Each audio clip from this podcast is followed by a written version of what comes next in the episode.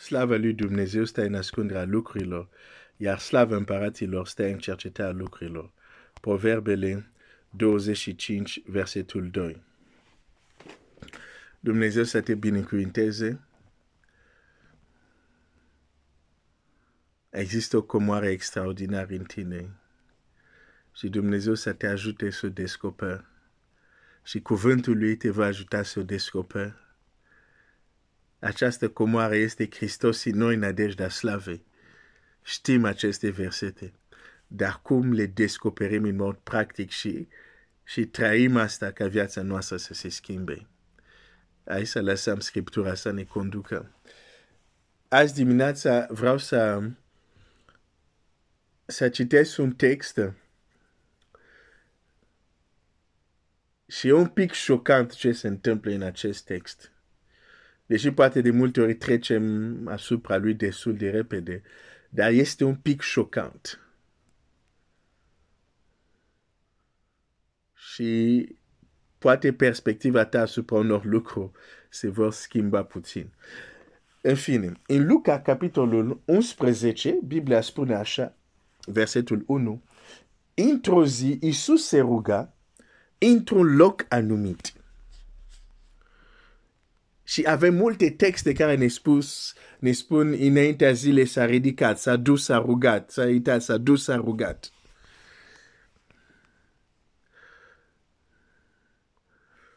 Și era un om care se ruga.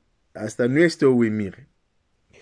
Dar mai departe, ce uimitor e ce, ce urmează. Biblia zice așa. Când a ispravit rugăciunea, unul din ucenicii lui a zis, Doamne, învață-ne să ne rugăm cum a învățat și Ioan pe ucenicii lui. Și aici este șocul. Că Domnul Iisus nu a făcut cu ei clasa de rugăciune. Până atunci. De aia, de aia vin și spun, uite, Ioan, noi știm că unii dintre ucenicii care au fost la Ioan au venit la Domnul Iisus. Uite, Ioan învață la ucenicii lui cum să se roage. A, a făcut niște clase special pe tema asta de rugăciune. Cum în mod practic ne rugăm. Învață-ne cum Ioan a făcut. Cu alte cuvinte, nu până atunci, chiar dacă Domnul Iisus a pomenit, adică a vorbit despre rugăciune. Da? De exemplu, cum este în Matei. Când vă rugați, faceți, uh, intrați mai întâi în odăița, sigur, a vorbit așa despre rugăciune, dar ce se referă uh, uh, ucenicii aici este cum a făcut Ioan cu ucenicii lui, adică, în particular, ia-ne și învață-ne cum. Pentru că și-au dat seama în ziua aceea când el se ruga, ei l-au observat, Biblia zice când a ispravit Isus, deci ei nu se rugau, îl observau pe el. Și-au dat seama că nu, nu. Modul cum abordează rugăciunea stăpânul nostru e la alt nivel. Și avem nevoie de acest nivel. Și de aceea vin și zic, Doamne, învață-ne să ne rugăm cum Ioan a învățat la ucenici.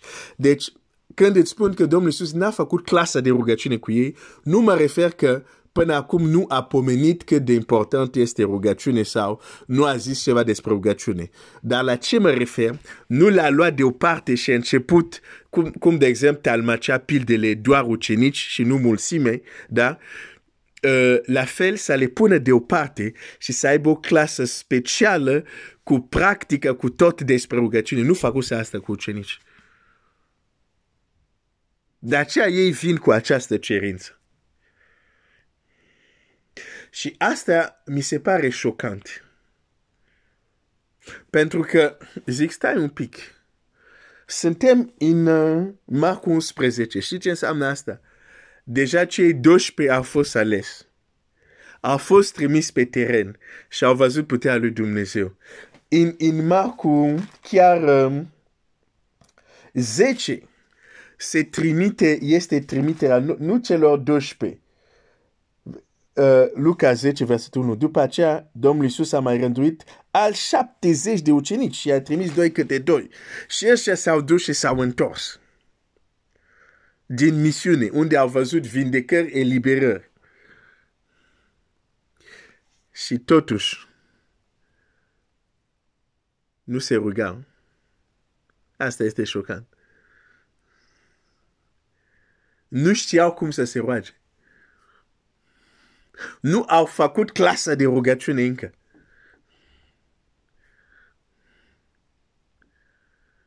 Și am zis, dar stai un pic, ceva nu este... Uh, nu, ceva nu este, nu este clar aici. Pentru Domnul Iisus e clar că rugăciunea era o prioritate.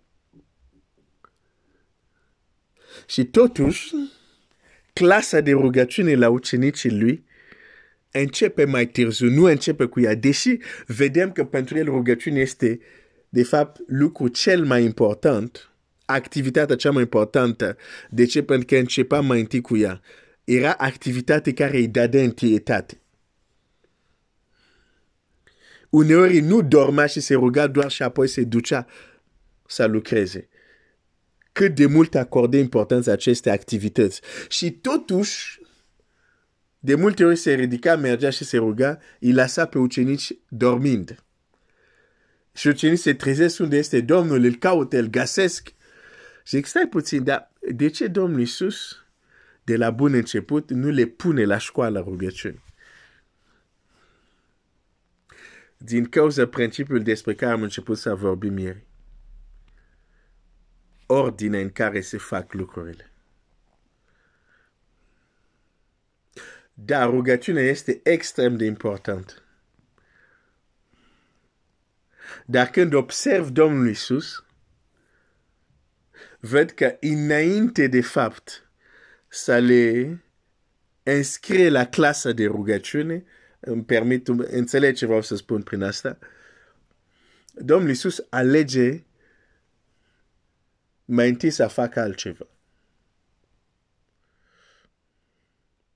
Alege că ei să fie expus la ce înseamnă putere care vine din rugăciune. Alege ei să guste un pic la ce înseamnă supranaturalul. Și apoi începe clasa de rugăciune. Poți să te uiți în Scriptură, poți să te uiți. Chiar ucenicii lui Isus erau acuzat că ei nu postesc ca ceilalți. Deci, din punctul ăsta de vedere, când erau cu Domnul Isus, la, la capitolul rugăciune, la capitolul post, nu erau foarte activi. Pentru că mai întâi,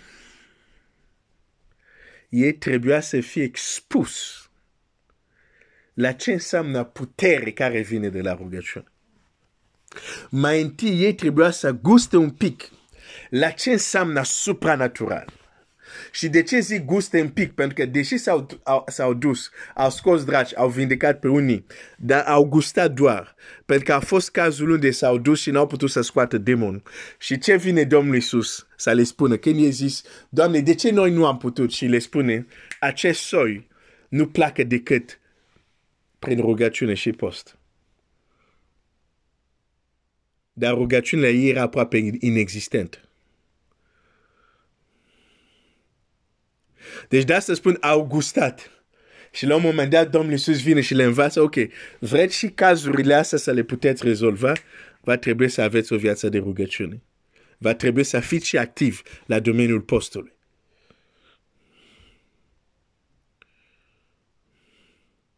Deci ce au experimentat, puterea care au experimentat înainte să aibă viața de rugăciune și de post, e mult mai mică decât ce au experimentat după.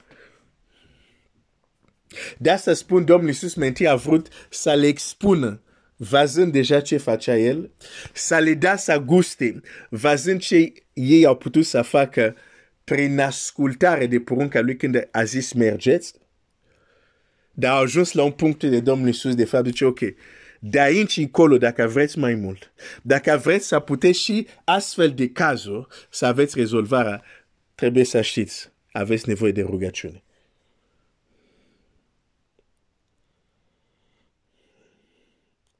E cu totul o altă abordare.